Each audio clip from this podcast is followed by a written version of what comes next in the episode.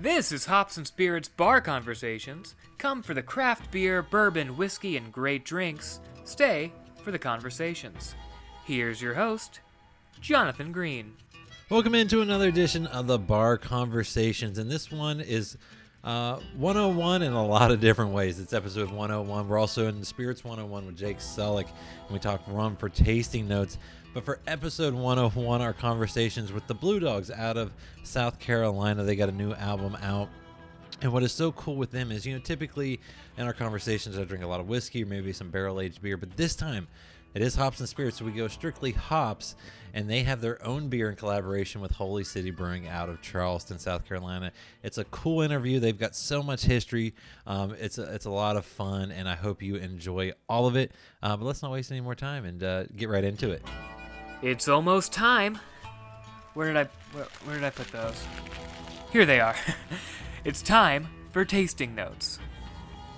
Welcome back again to another Tasting Notes, and we're in the midst of Spirits 101 with Jake Sulek, who's the beverage director partner with the Professors LLC. Jake, good to be talking to you as always. Thanks, Jonathan. Now, you know, first round was gin and vodka and kind of those grain neutral spirits. Then we went to brandy, where I realized that cognac was a brandy. Shame on me. But I'm learning, and that's what Spirits 101 is all about. Exactly. And on this one, we're going to go to rum and how interesting rum is, because truthfully, I, again, feel naive that I didn't realize there was kind of white rum and dark rum, and obviously then the countries and how it can differ. So for those, just the basics of rum, what is it? All right. So a lot like our discussions on vodka and gin, and our discussion with brandy, this really starts with the raw material, because all rum is going to be made from sugar. That's not to say that there's sugar in rum or that rum tastes sweet because it's sugar. It's still a spirit, which means there's no added sugar to it. So if it comes across sweet on the palate, that's only like a perception of sweetness. You're not detecting actual sugar, but the raw product is going to be sugar. Now, there's a couple different ways they can do this. It came about historically because sugar is molasses is a byproduct of making sugar. So a lot of rum is made from molasses because it was basically free. It's something that distilleries in the 1600s would have just been dumping into the ocean. But you can also take fresh sugar cane and actually juice it and take that juice and thereby ferment it and distill it. So there are a couple different ways to make rum, and it just depends which country you're in to determine what kind of rum you're going to be drinking. In any case, after that, rum works a lot like brandy. It's going to be fermented, distilled. Some rums are aged, some are not. They're a stylistic choice.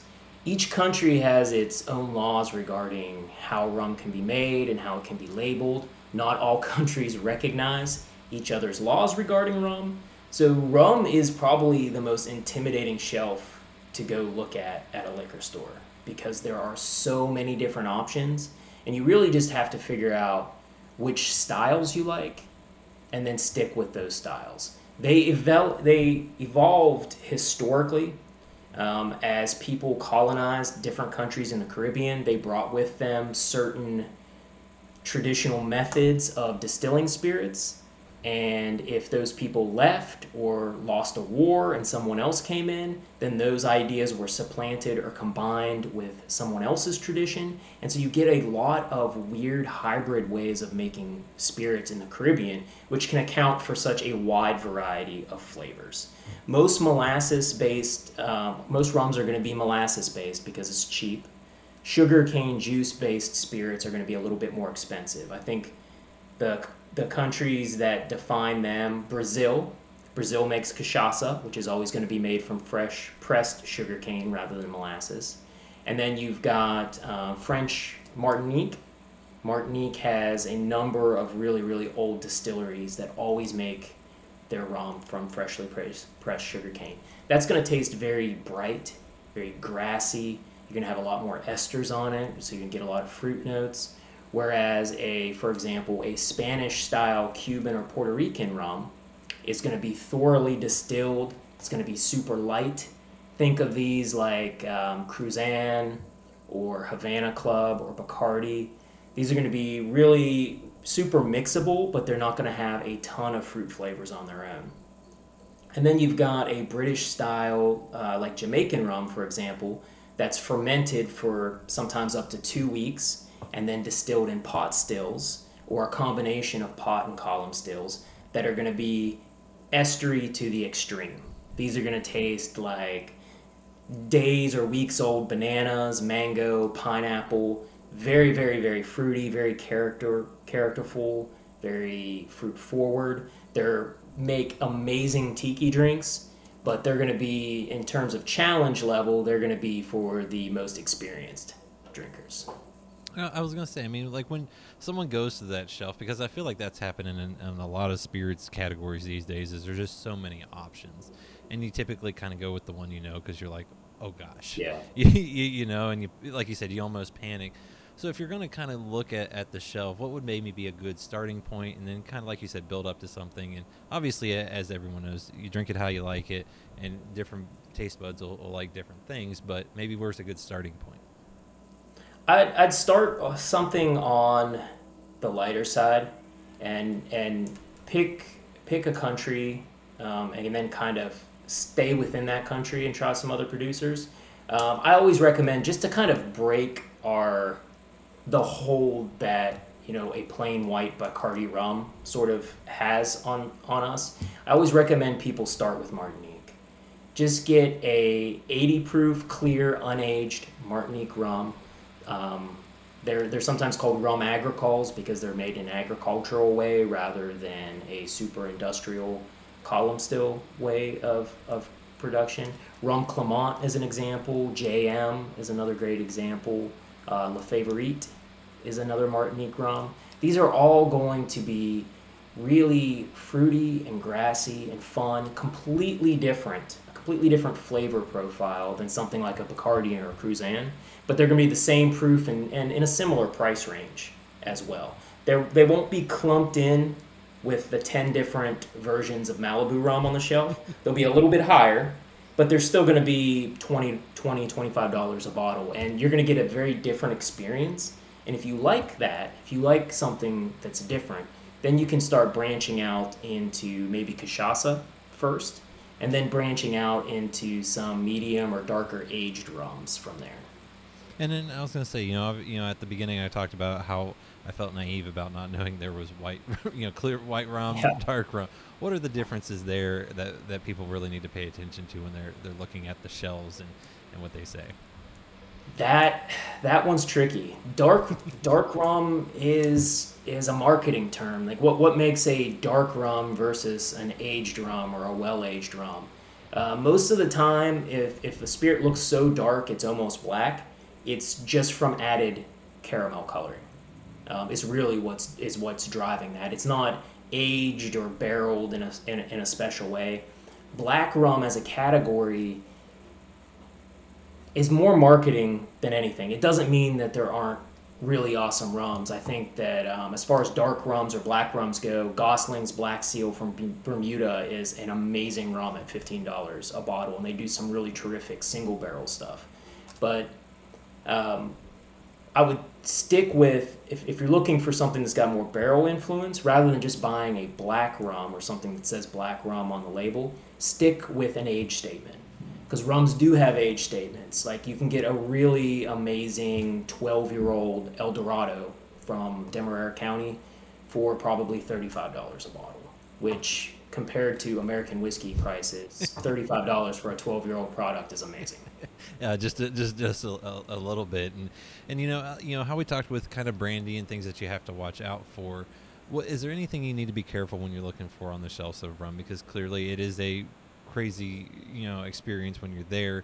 You know, yeah, like with brandy liqueurs that could trick you. Is there anything on the rum side that you need to be careful? Yeah, about you run into the same problem with rum. If it's not 80 proof, it's not actually a spirit. It's going to be it's going to have a spirit base that's been blended with some sort of sweetener or sugar to turn it into a liqueur. Most spiced rums are actually liqueurs. They do have added sugar to them.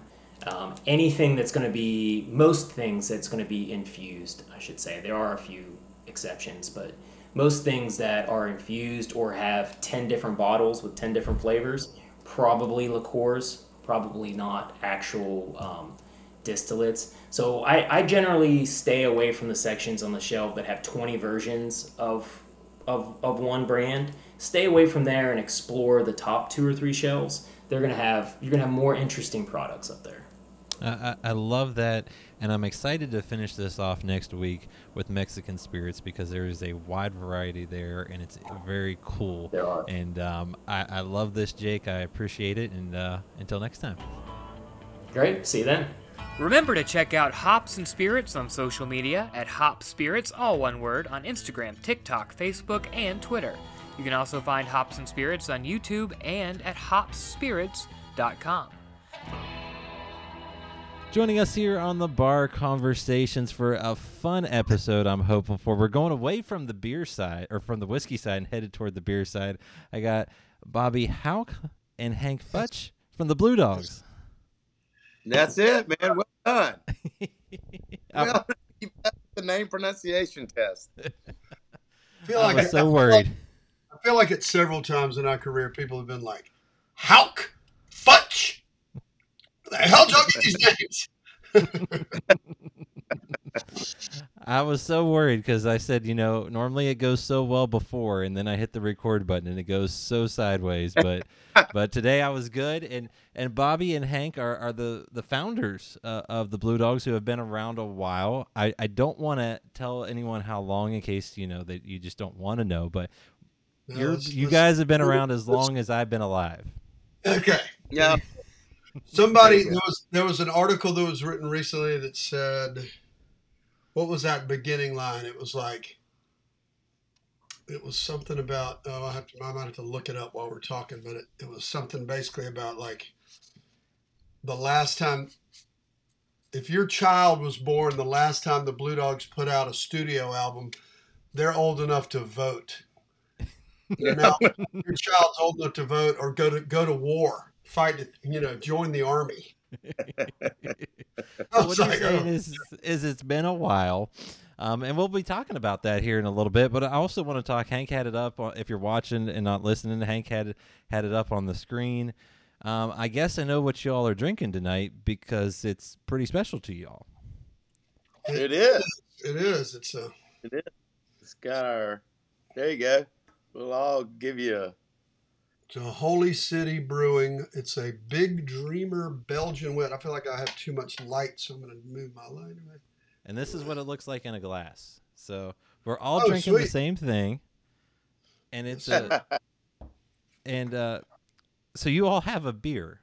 How cool is that? Cool is that? What's really cool is actually our manager kind of, had the idea. And obviously there's branding opportunities these days. With liquor, people have sort of figured that out. It's not like it's a new thing, but the fact that we would have never thought of doing it, and you really, and it really depends on the brewery. And let me just say that Holy City Brewing has just been so much fun, so easy to work with. They responded right away to it. They knew who the band was. They were.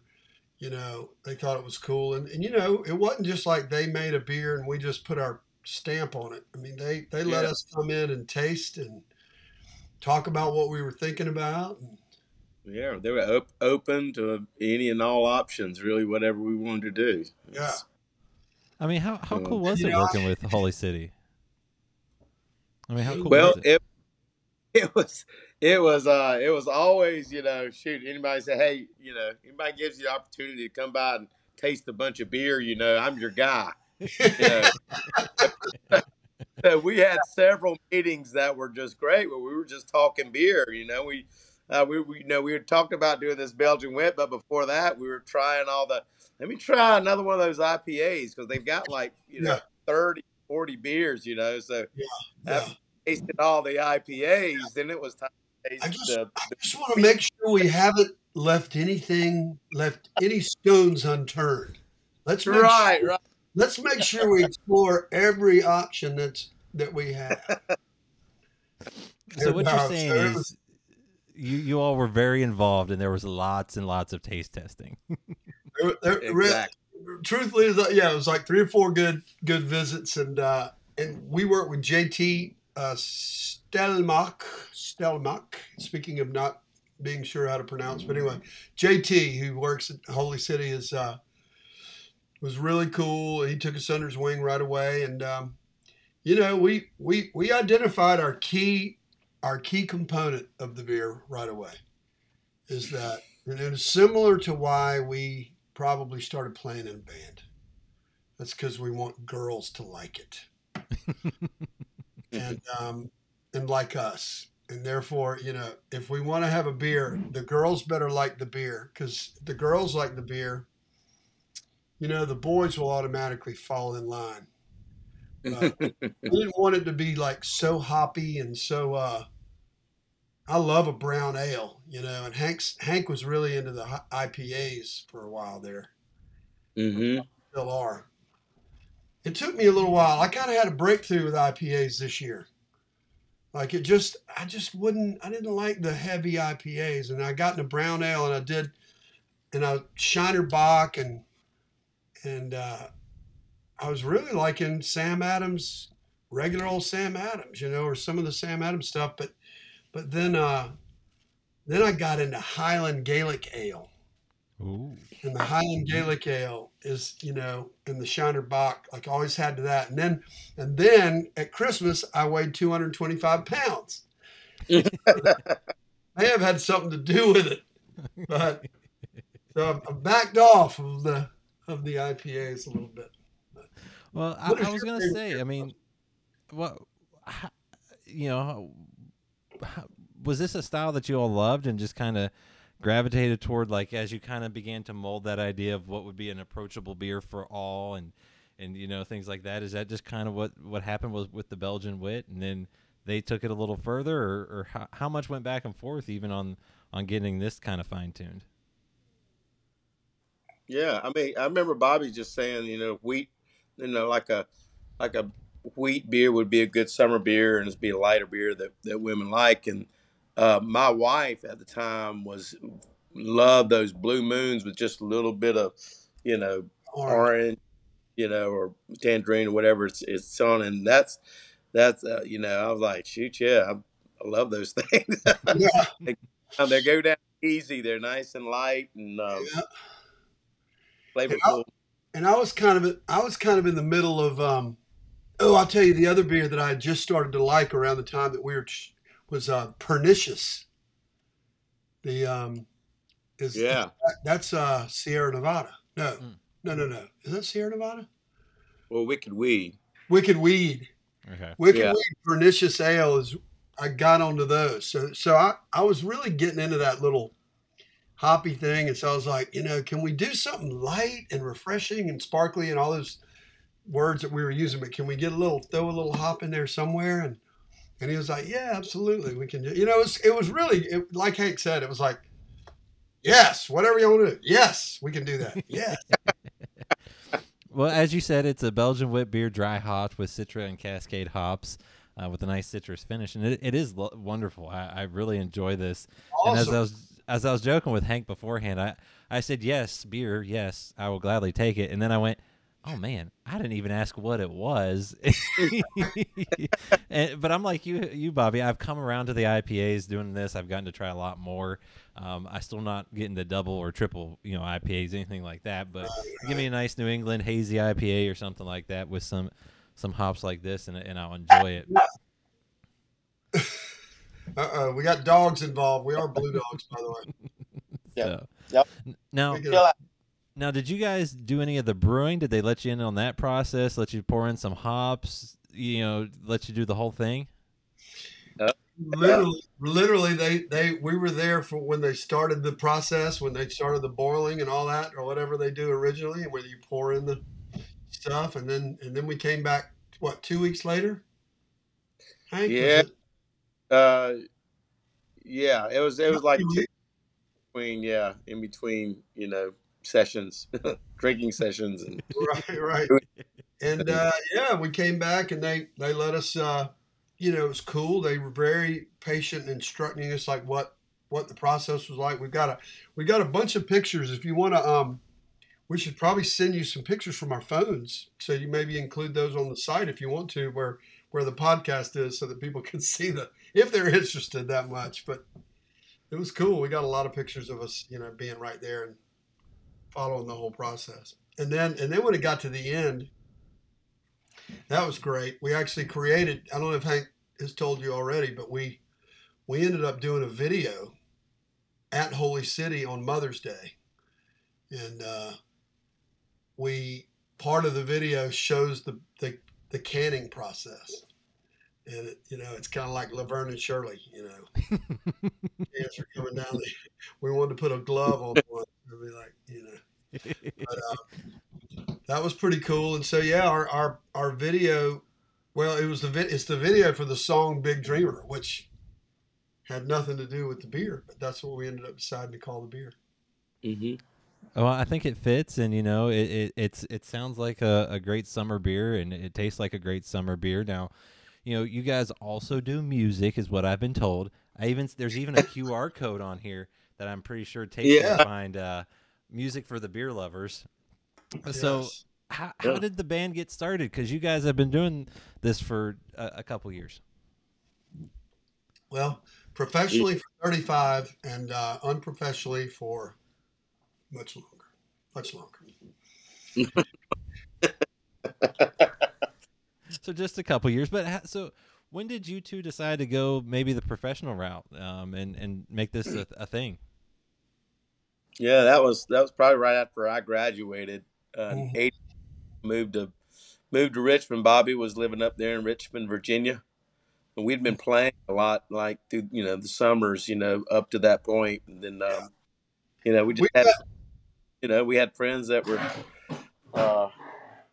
you know, they had the Hooties that were, you know, rocking and rolling along as Edwin McCain and all them. And we were like, you know, shoot, man, we got a good sound, you know? Yeah, yeah. We, you know, but Hank and I, just to back up a little bit, Hank and I met in Cub Scouts. We were in Cub Scouts together for 1 year when we were 8 years old. We grew up in Florence, South Carolina, so our parents knew each other, and we did that Cub Scout year. And then Hank was at one school and I was at another school, and didn't really see him a whole lot until later in high school. He came to the school that I had been at the whole time, and we started kind of getting together a little bit and playing. I mean, I was a drummer, and Hank was playing bass, but I kind of started. His dad played guitar and his brother. So a lot of the early days was me sitting in the background while Hank's dad and he and his brother entertained at parties. I'd sort of be sitting in the back, just barely playing, trying to keep up. And then I started playing in college guitar a little bit more and singing. And then Hank and I would see each other at home. He's at College of Charleston. I'm at Davidson, and we. So yeah, we were kind of the party entertainment back then, before there was you know, as an alternative to the jam box. And then I followed two guys to Richmond after I graduated, and we started playing as the Blue Dogs. And then Hank was really knew those guys too by that point, and it was just like Hank was a little behind me and said, you know, we were like, you're coming up to Richmond, you know. So really, we ended up kind of starting as an acoustic trio in Richmond a couple of years, and then Hank and I both moved back to the Carolinas, and we, you know, he went to work for his dad. I was a school teacher. I taught school, and after 3 years of that, I decided I was going to get out of there and get my master's in education, thinking that was my sort of thing. We didn't think about that you could actually do this for a career, you know. And Hank was, you know, meanwhile, we did have by that point, you know, when in 1992, which was my third year of teaching, I mean, we could go to Charleston, Columbia, Charlotte, Raleigh, Atlanta, Richmond, DC. We could go to all those towns and play to a couple hundred people at least. And in Charlotte and Charleston, Greenville, it'd be 300 or 400 or maybe 500. So we were kind of like, and it's so funny, we were just like part-time in it. But the real, I always say, and Hank, you, I don't know if you agree. I think this story is right. It might have been embellished a little bit, but we got asked in April of '96 to open up for Hootie. We got a call. Hank got a call probably, and hey, they're playing a free concert in Columbia, and they want us to open up. Can we do that? And, yeah. Yes.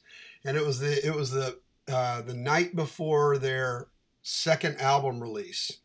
So if you know Hootie biography, Hootie history, that was when they were at their absolute, fervor peak.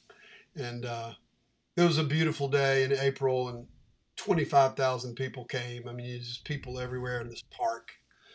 And allegedly, we're backstage, and somebody, and of course, you like to think it was Darius or what, but one of them was like, "What are y'all doing?" And Hank was like, "Well, I'm working with my dad selling chips and whatever."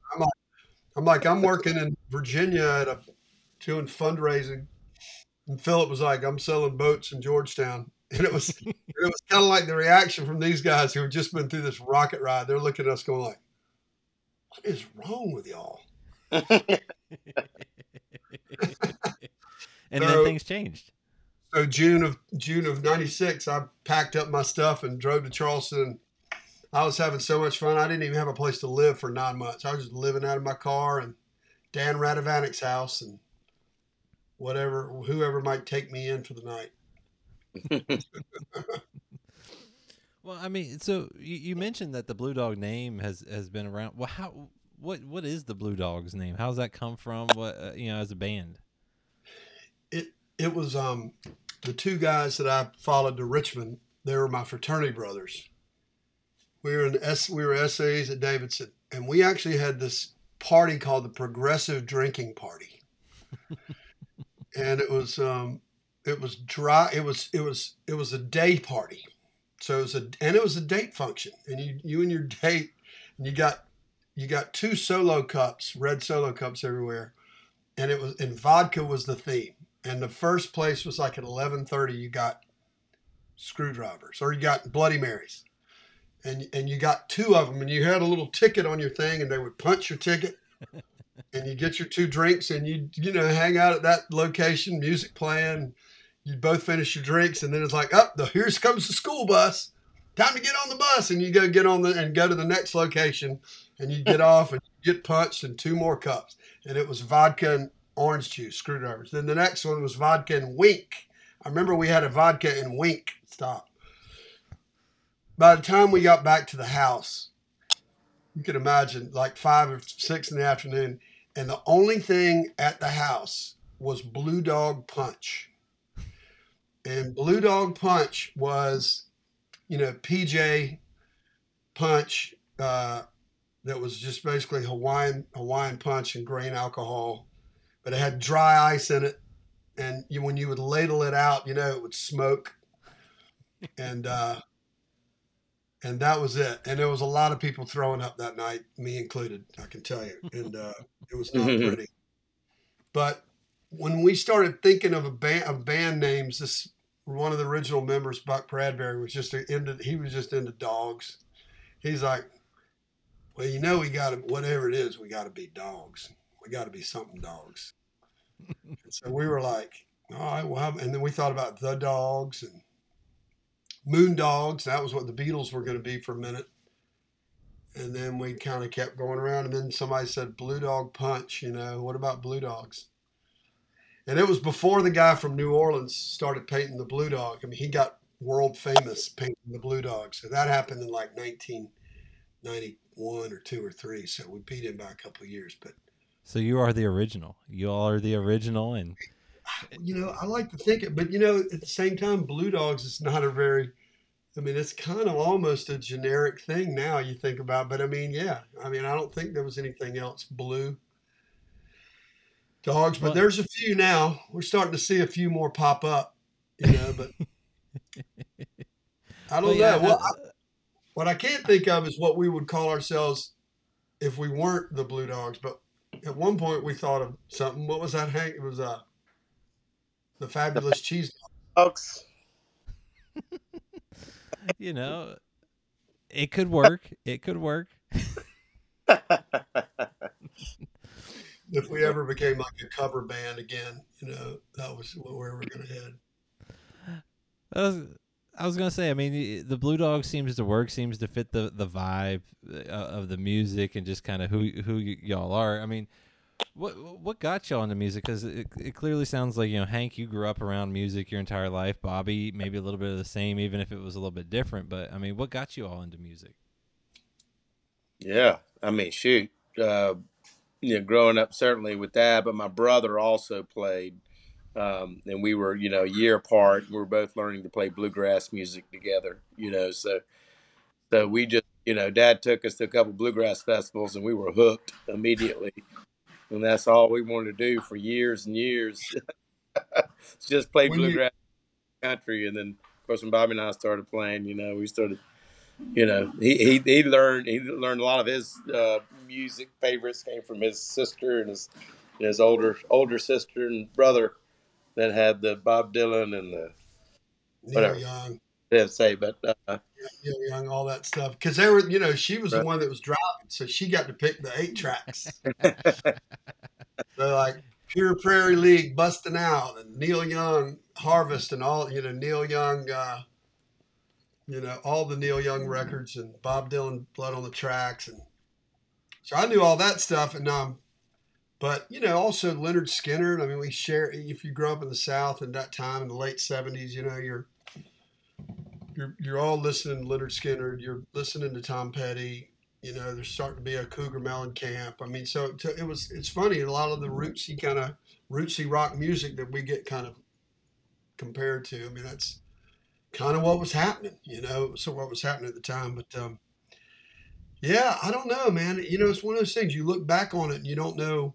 My mom played piano and she used to say that when she would play at a certain age, I would get under the piano and listen to her play, like I'd crawl underneath it.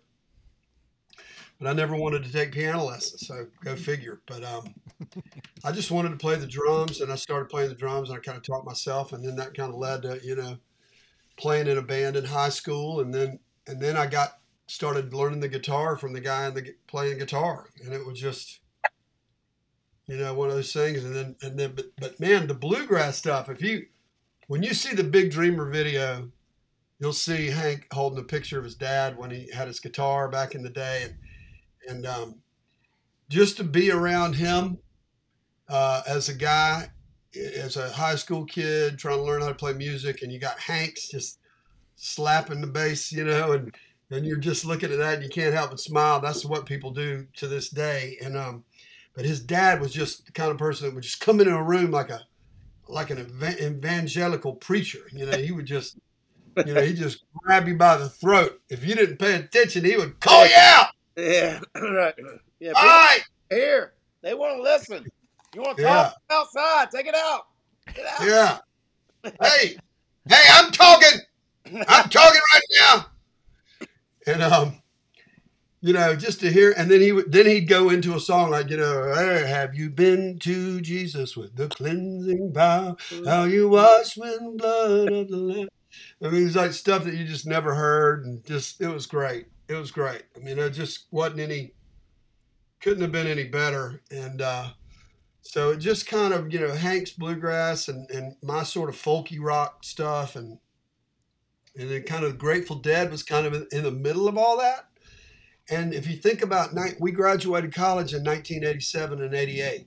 So that was right in the middle of the Grateful Dead resurgence. You know, when Jerry Garcia comes out of the coma and they had the first top 10 hit in 1987. It was the year I graduated from college. I mean, so that was what was happening. I mean, that was just, we were right in the middle of it, you know, and so we sort of went to a lot of Dead shows and started playing a lot of Dead songs and realized that, oh my God, the Dead played bluegrass and Jerry played banjo. And so, you know, now there's obviously a whole genre of music, the jam stuff based on that. So we, you know, it's funny. We just flirted with that a little bit, and we flirted with bluegrass a little bit, and we, you know, tried to kind of be a rock band because we feel like that's kind of what we really are when it comes down to it. But I was gonna say, just kind of, you know, thinking about, you know, South Carolina and where you all grew up, kind of that's coastal South too. You know, not the South where you might think of Southern rock, but that coastal South. Right. How did that kind of influence the sound of y'all, especially during that time and, you know, and as time went on? So, I mean, beach music, you know, that's, if you're from South Carolina, you can't. Beach boogie. Yeah, beach boogie. Yeah, boogie woogie. I mean, well, so like my mom, you know, grew up going to, you know, I mean, well, they all, Hank's parents and my parents were about 10 years apart, but my parents were older, but my mom literally grew up in the jitterbug generation, and her parents had a house at Ocean Drive. I mean, Ocean Drive Beach at North Myrtle Beach is like where at least white beach music was born. And my mom grew up in the middle of it. So they were into, you know, my mom's favorite song was, you know, 60 Minute Man. And, you know, you like to think that my mom didn't know what 60 Minute Man was about. I don't think she did. But that whole, you know, if you listen to that song, it's just that whole, you know, that whole rhythm and blues, you know, beach music feel, which was really like, and then you sort of go Sam Cooke, and then before you know it, it's Van Morrison, which, you know, Van Morrison was a huge, huge influence for me, you know, singing wise and all that. And all he wanted to do was play blues and rhythm and blues. And so we ended up, Sadler Vaden and I wrote a song with beach music in mind, and it's on the new record called Carolina Grand Strand. But so it's funny that what you're asking about is kind of represented on this record, because it really, I think you're right. There is a coastal thing that's not just country, and it's not, you know, it's not outlaw country. It's funny. We've never really fit in the outlaw country thing, because I don't know. I guess we don't sing about. We don't. Words and... Yeah, that's right. I think we're too happy. Yeah. Yeah, I think our sound though just was really, really the sound that we loved to play was ingrained in us. You know, before we even got to the country, you know, just being, well, we were in Florence, which is, you know where Florence is. Florence is the town you go through on the way to Myrtle Beach. That's right. Mm-hmm. Florence. Yeah. The town on Florence, Myrtle Beach. I've been through that. That's it. I've been through there. Yeah. I-95's Crossroads of America, I-95 and I-20. That's right. You can get to anywhere from Florence. But, you know, people ask me all the time, like, you know, what's your favorite song? You know, that's an impossible question to answer. But at one point, I heard Midnight Train to Georgia. And I was like, all right, that's as good as any song I could ever think of, that if that was the last song I had to hear before I died, I'd be okay with that, with Midnight Train to Georgia. And I mean, you know, that's just an R&B, like, soul song. And it's like... you know, I could have picked, Hank could pick 100 bluegrass songs, and I could have picked a Bob Dylan song. I could pick a Little Feat song, but I feel like that stuff is kind of, you know, Hank, you know, Bobby touched on that, bringing that bluegrass, and he's kind of got that rock side of things. And how, you even touched on it beforehand, a little Americana type sound nowadays is what I guess it would be called, but back then you guys were doing something a little bit different, I guess. You know, it was kind of a whole unique sound. Yeah, it was. You know, we were listening to all kind of bluegrass. One of our favorite bluegrass bands that both Bobby and I loved and got to know were the Seldom Seen, and they were like one of the first. I mean, I'm sure there were probably some other bluegrass bands that were playing some rhythm and blues or shooter rock songs, bluegrass style, but they were the ones that were really, really good at it. And they actually did it so well that I don't know. It was like it was authentic. Yeah, it's authentic. Yeah. And so we always, and they were all also the band that all had jobs, you know, they all had day jobs, but they toured the world, you know, playing music, you know, mostly weekends and mostly festivals and stuff. But They were like, they were our idols and still are, you know, really. Yeah. Yeah. Anywho, yeah, we just, well, then there were also other bands. I mean, you know, it wasn't like we invented something or we can't, I mean, there were lots of other bands sort of in the same arena probably. And we were, you know, emulating some of them, but I would say like, you know, when we finally went full time, I mean, at that point, Uncle Tupelo had been around for a couple of years and they were kind of a seminal band. You know, they kind of did something, you know, they popped out. I mean, another band you gotta put in the mix is R.E.M. I mean, if you're from South Carolina in 1983, 84, 85, 86, 87, R.E.M. was a huge, huge band for me. And I know Hank and everybody, all of us. You couldn't. And then as a musician, you went, wow, a band from Athens made it. Holy crap. And that's what Hootie did. They were totally an R.E.M. cover band. They'll say that at one point they were almost like an R.E.M. cover band, but they so we sort of had them to emulate. Then the Connells in Raleigh was another jangle rock kind of band, and they were guys that went to Chapel Hill, you know, and NC State. So we had some other bands that we were kind of emulating, and then you throw in the bluegrass. But then Uncle Tupelo split into Sunvolt and Wilco. Then 96 Wave was a radio station in Charleston. So just go figure, our hometown radio station is playing Sunvolt and Wilco and Blue Mountain and Cracker, and because the guy that bought the station owned the station and he could do what he damn well pleased. And it happened to be that he loved that stuff. So he mixed in all the hits with this sort of, he was just really loved that what became Americana. And it was, you'd hear Sunvolt and you'd hear those bands. And so we're all of a sudden like going, yes, you know, bands that we like, that kind of sound like what we're trying to sound like a little bit, you know. Sunvolt sounded a little bit like Neil Young and Crazy Horse in the early days, I think. Those guitars, those tremolo guitars, and you know, but anyway, I digress. Well, I mean, you talk about it too, and obviously as time goes on, things evolve. I mean, how has the band evolved? Because I know some members have come and gone, and different things have happened. So how has the band evolved over the years? Good question. We're still here. Still evolving. Still evolving.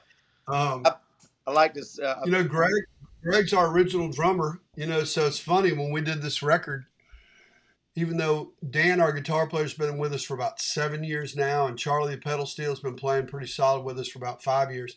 But I mean, Greg was our original drummer that just stepped on stage in 1991, I think.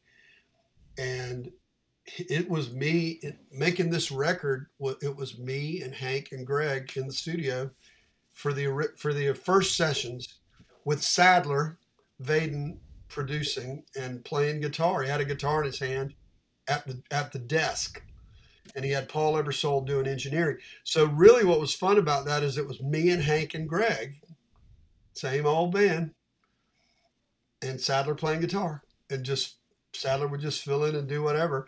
And then we brought in Dan and Charlie, but that to me is like, well, that's the nucleus of the band. I mean, if Hank and Greg and I are there, we got kind of a good bit of it right there.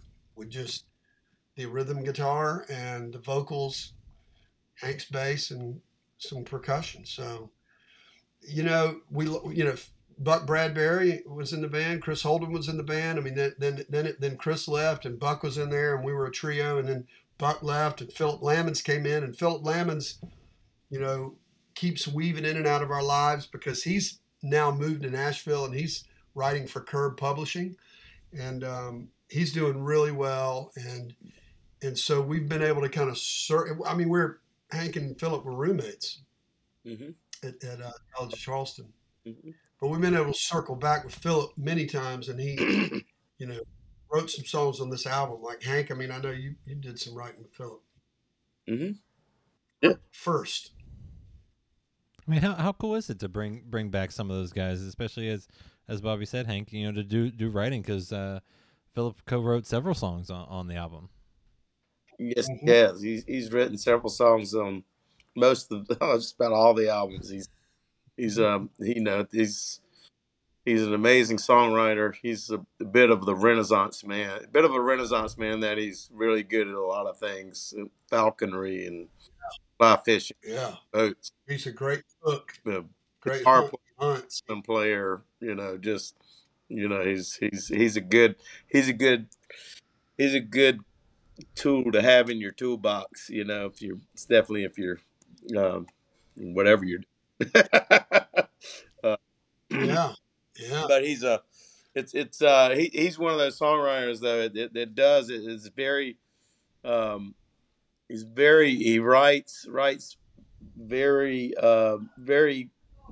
not very complicated. It's like words you say every day, but he's really good at phrasing, and he's good at putting all those, you know, whatever you say, putting it in a song that it sounds almost like a conversation, like conversationally. I think in some ways, one of the first write-ups, you know, critics that we've received about the new record is that, you know, the good ones, you know, which we all think is like one of the best ones. And it does sound kind of like a conversation. Sounds, when you hear it, you can hear like a group of people saying there's songs, there's dogs, there's guitars, there's old bottles of wine, you know,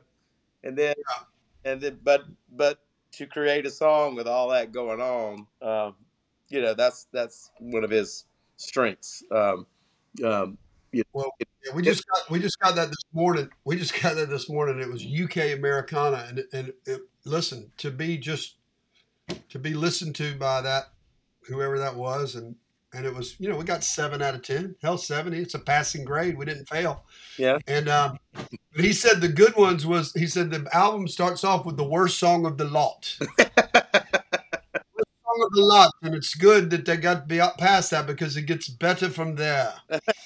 And I'm like, shit, the good ones is one of my favorites. Like, if that's the worst one, well, shit, what a great compliment. Thank you. Thank you. That means the rest of them are really good. But yeah, Philip, we're fortunate that we stay in real good touch, and he's, like Hank said, he's just one of those guys. He just got a lot. He's got a lot going on, and he's just and he's a great guy. And you know what I think he's also good at? I was thinking about this when you were talking, Hank, is he's good at listening.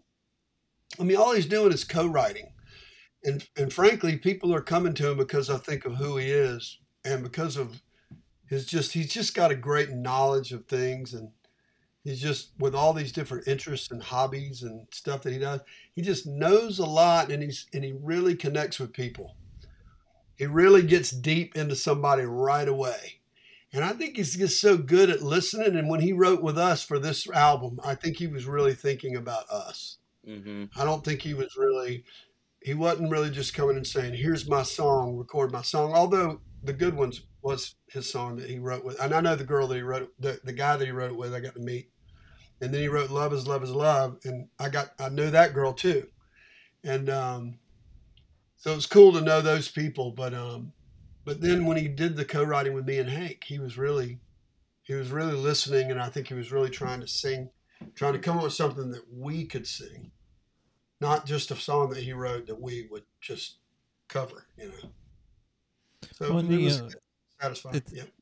know, this album is, as we said at the beginning, it's been a little while in between. You know, if someone had a kid, they could vote, they could drive, they could do a lot of things. I don't think they could enjoy the beer yet, technically, if they were born right when that one dropped. But why put out an album 16 years later? I mean, how did this all come about? It was made to our fans 15 years ago, 16 years ago. And we made it. Yeah, and we made every year. We made it every year since. Just, you know, so it's kind of like making good on a promise, but it was all, I think it was also, I mean, we wanted to, we were just, you know, busy, covered up with family and work and you know, gigging. We were playing, you know, most weeks. There was some stuff that came out early on in the bio for this album that said that we took a sabbatical, but we never really took a sabbatical. We took a sabbatical from the business, maybe, but we never have stopped playing. So we've been steady, busy playing, but playing closer to home, you know. But the gigs kept going, and we just never really had time to slow down and do it. And, you know, if you're going to write, you really got to devote time to it. So in that sense, we're yet another group or artist that COVID, you know, the pandemic actually created the time for us finally. I mean, just to be able to get off the treadmill of playing every other weekend or 3 weekends a month or whatever. I mean, because it's just hard to turn down gigs. It's hard to just say no when we're willing to do it, and we got the musicians that'll go on the road with us. It's hard to say no, but we had no choice. So it was like, God, that was the biggest. People are like, "Don't you miss playing?" And I'm like, "No, no, I don't." I mean, like, yes, but no. I like hanging out. At my house on my sofa. But then eventually, it was like, it was just like starting to dream about songs, like dreaming about songs. I literally during COVID, I started dreaming. I woke up a couple of times knowing that I had just heard a song that I had never heard before, and I've lost it. I lost it, you know. But I swear, I was even in my dream. I think I was in my dream still being like, "Wait, I'm singing something that I don't think I've ever heard this song before. What is it? The best song in the world. It's the best song in the world." Sneaking into my dreams. Oh, wake up! Alarm's going off. Ah. Well, I mean, is that where the title, you know, the album title came from? Big Dreamers. No, Big Dreamers came. It was actually a term that a friend of mine said, but that term came from a friend. But the song and the content of the song really came from just, you know, growing up in a loving family, you know, growing up with a dad that was a true believer, who had a friend who used to call people dirt roaders. There's a line in there. He's an old dirt roader. He had a friend that used to, he would say, "You see that boy over there? He's a real dirt roader." And it was a term. It meant it was a good thing. It was like almost like, "Oh boy, that's a good man." You know, he's grounded. Yeah. He's well grounded. Yeah, he lives on a dirt road, but he's you know, he knows the English language better than most English teachers, and you know, it's just he's just a good guy. You know, so anyway, that's where the Big Dreamers though was kind of like that. You know, that title that everybody, you know, can kind of relate to. You know, we all have our dreams. I do think it describes us as a band. I think it was perfect. It was just one of those centered, you know, moments of synergy where it was like, you know, it was. Did y'all watch that? You know, Yellowstone, and then there was the prequel to Yellowstone with Tim McGraw. Oh yeah. Did you watch that too? 18. You know, toward one of the last episodes of that, he's talking to the daughter and he says, "You're a big dreamer, girl. Oh, yeah. You're a big dreamer, honey." Yeah. He called her a big dreamer. He said, "Or you got big dreams." And I think I either recorded it or I texted it to you or something, Hank. But then somewhere else in the past year, I've heard something referred. I hear it a lot on to big sporting events, like you know, all these athletes, especially around the Olympics. You know, there were a lot of big dreamers. You know, dreaming to compete in the Olympics. Yeah.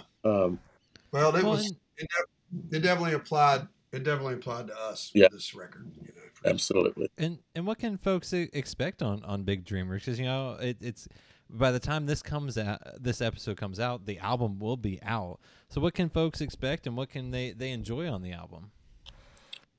I think there's a little something for everyone on this album. Yeah.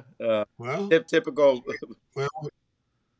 Blue Dogs album. It's got, you know, got a little bluegrass tinge song, you know. It's got some, you know, definitely the guys of some hardcore country type tunes on it, you know, and then of course, but I think, you know, and it's got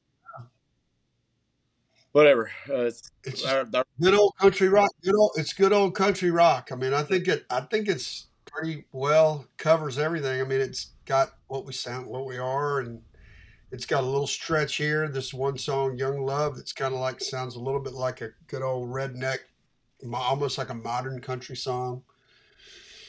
And then it's got we got a bluegrass song that we wrote with Philip that Jerry Douglas, the dobro master, you know, plays on, and it's just like where we're just listening to it, looking at each other, going, "What? That's Jerry Douglas." And then we did the beach music song, which is fun, you know, playing it for my mom, and she's, you know, gets up and starts doing the little shag, you know. And then it's just, you know, cool. There you are. You're there. All right, I had to. Anyway. I may need to plug it up. Well, and how does this album compare to past ones? Because obviously time has passed since you know your last studio album. So how does this compare to things that people have heard you all play in the past? I mean, Hank kind of mentioned it, and you mentioned it too, Bobby. It's got a little bit of everything that the Blue Dogs are known for, but you know what is that? Yeah, what is that? What is that? You know. Songs with relatable lyrics, maybe, and country rock vibe. A little too country for rock, a little too rock for country. A little too nice to be an outlaw, you know. But Americana, nonetheless. I mean, you know, I don't know, you know, I like Sadler, who produced the record and who played in the band when he was younger, and is with Jason Isbell now, of course. And, you know, he felt like he knew exactly what he wanted it to sound like. And he knew that it would be whatever we wanted it to sound like too. I mean, we kind of feel like we shared in that, and then the songwriting kind of drives it. So maybe it's good songwriting. Maybe we've been just lucky to be able to write some decent songs. I don't mean to sound like cocky or like, you know, patting myself on the back or anything, but, you know, we enjoy doing that. We like to feel like we're, you know, we like words, and we like putting words and stuff together, and we like to think we're educated enough about music where we know how to pull from different places, and that's what it feels like to me, is that I'm such a music fan that, that I like to, you know, I think I've just assimilated music that I want to sound like, maybe. I mean, I think somebody like Ryan Adams does that. You know, like Ryan, if you listen to Ryan Adams records, like the Gold record, you know, it's almost like every song sounds a little bit like this song sounds like The Who. This song sounds like The Dead. This song sounds like, you know, but it's him. It's very much him. And it's brilliant songwriting and all that. So in some ways, I'd like to think that that's kind of what we do. It may not be totally groundbreaking. It's not like we're the B-52s and we have some new sound and some new look. You know, we're just song. I feel like we're crafting songs that we want to sound like. I don't know. Does that make sense?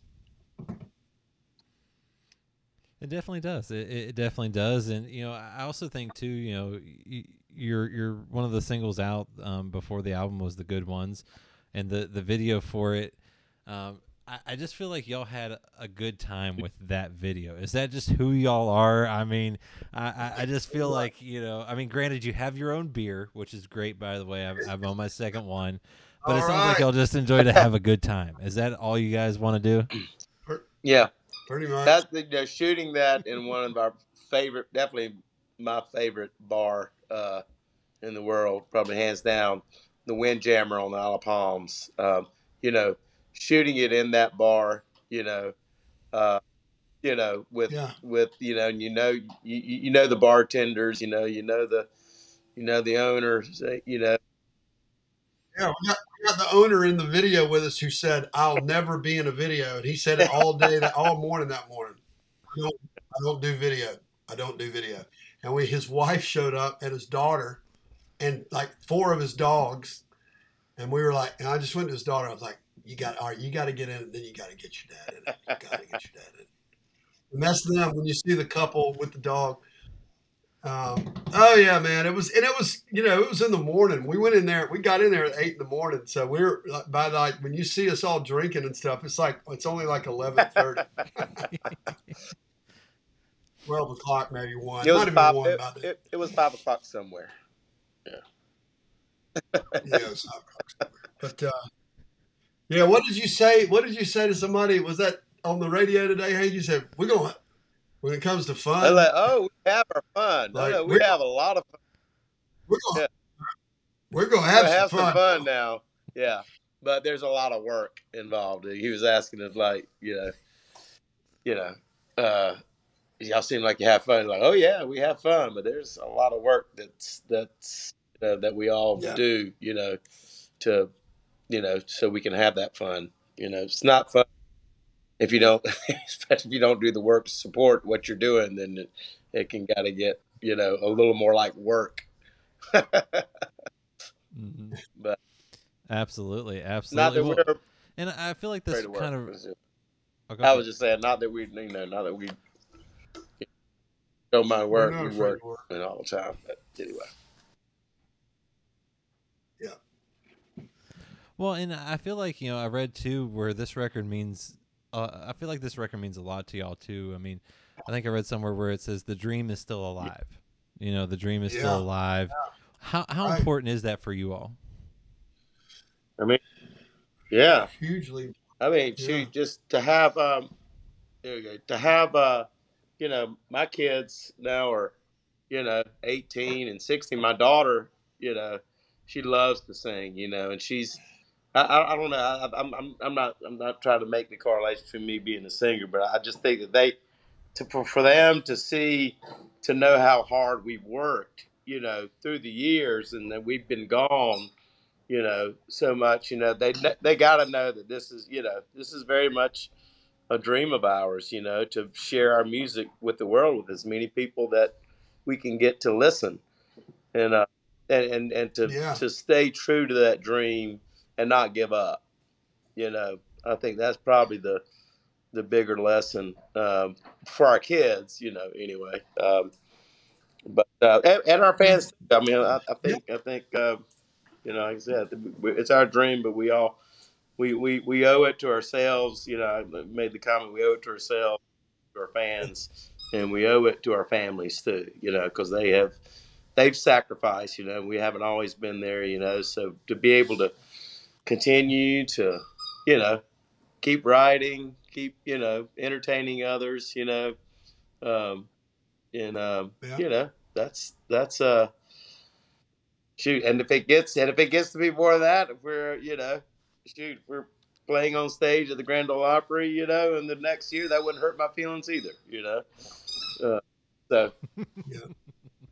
Well, it feels good. It definitely feels good to, means a lot because it feels good to finally circle back and get that dream. I mean, get the promises to stay true to our promise that we were going to do another record. And then for me, it was just like, God, just to get it out. I was really starting to get freaked out a little bit that we weren't going to do it and that wasn't going to happen. I was starting to have those kind of thoughts like, God, that would just suck to not do that. I know we can do it. You know, I know we can do it. And I was really beginning to question whether I could do it. Like, I was beginning to think like either. And I think that's what writer's block is that you start questioning, well, I'm obviously not, I'm not making it a priority.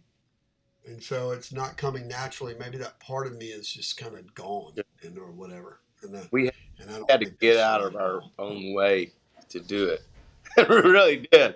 And that was, that's hard. That's hard to do as a writer. That is, we were both suffering from writer's block. You come up with an idea and then you're like, oh, I think I got this. And you write a couple lines like, oh, I don't like that, scratch it.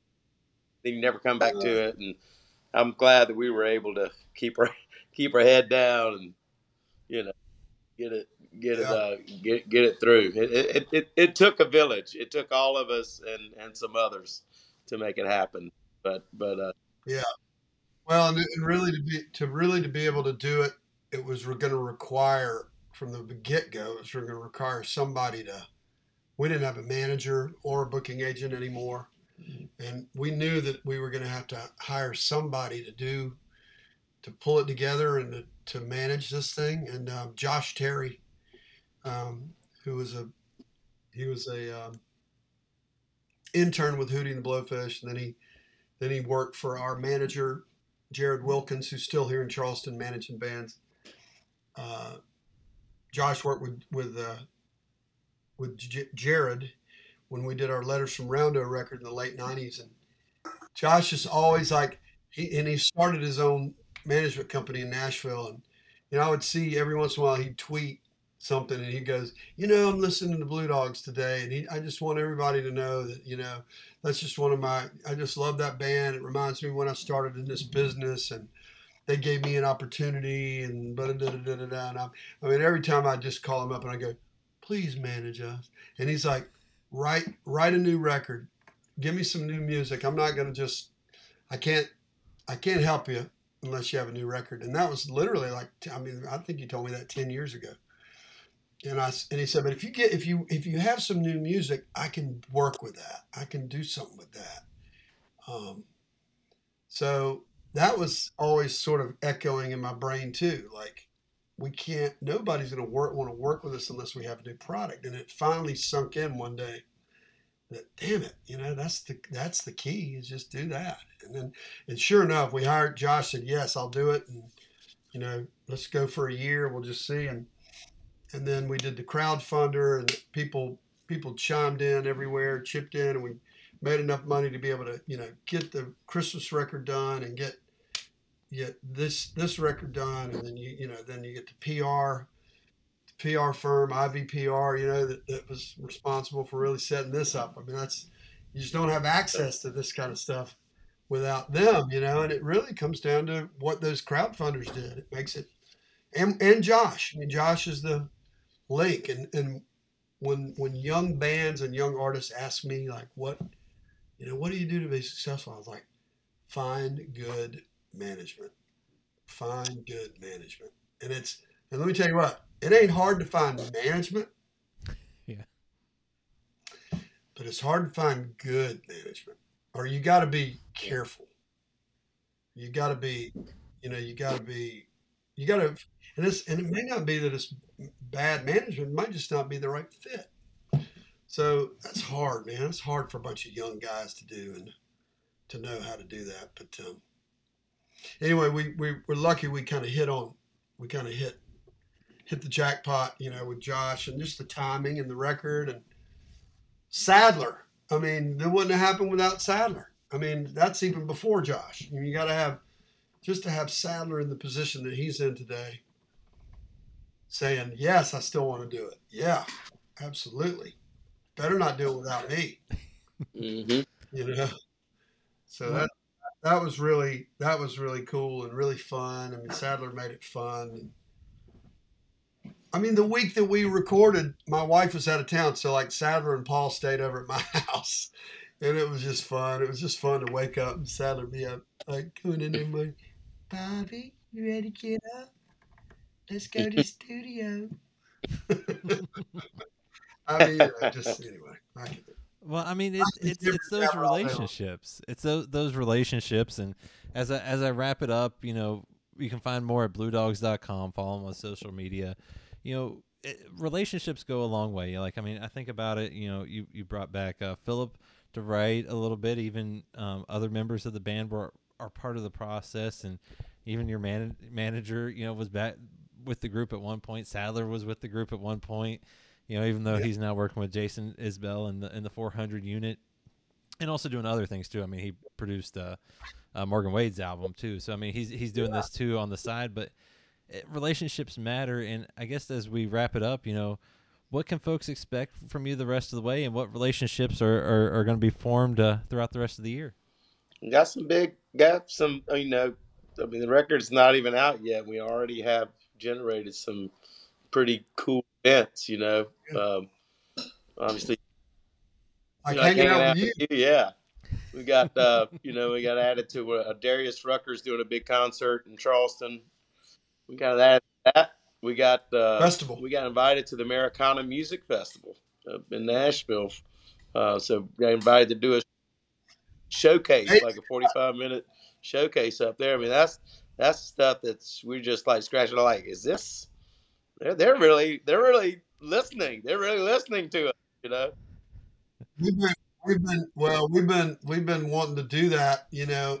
I think just to be able to check the box as much as anything. But I mean, you know, I went to the Americana conference early on, and you know, we had already been playing for so long at that point that it was tough. It was tough to be there and not be playing. So if anything. And Hank knows, I went there and I came back and I was like, I do not ever want to go to that thing again if we're not playing. Because it was just frustrating. It was fun, but it was frustrating at the same time. And so, and I've lived with that for a while. That was a while back. I mean, that was 2008 or 9 or something like that, or 10. So a good 10 years, you know, or more. And, now we finally, you know, we made the first round of cuts for the showcase, which is great. So, yeah, stuff like that. I mean, that just makes it all worth it. And, you know, we hope to just keep on keeping on. And the dream is alive, right? The dream is still alive. Hey, Mick Jagger, I just saw a tweet this week of Mick Jagger and Keith Richards backstage in South America, wherever their tour's starting, sitting down, and Keith's playing the guitar, and they're singing the country honk version of Honky Tonk Women, and they're just looking at each other and smiling. And I just thought, I swear, I mean, not to be too silly, but thought about me and Hank. I was like, that's kind of what we're going to be like when we're freaking 75 and 80. We're just going to be out there. Yeah. Let's just pick. We got to play with Doc Watson one time. We got to do a concert. I booked him at the Dock Street Theater, and you know what he did? He sat backstage and played the guitar the entire time. He didn't sit around and chitter chat and talk. He just picked, and you could go pick with him. And that's why I'm like, dadgum, that's not too bad. That's not too bad for a, you know, if I could do that in retirement, that's what I want to do. And I think I think that's probably what we will do. Hopefully. Mm-hmm. Well, fingers crossed. And, you know, this album is great. You know, the beer is great. I have got to listen to the album. Like I said, when this episode drops, it will be out, but I got to listen to the album beforehand. It sounds awesome. And the dream is alive. The beer is good. And Hank and Bobby, this was a lot of fun. And I appreciate the time. Thank you, John. Thank you really for being a big dreamer believer. Absolutely.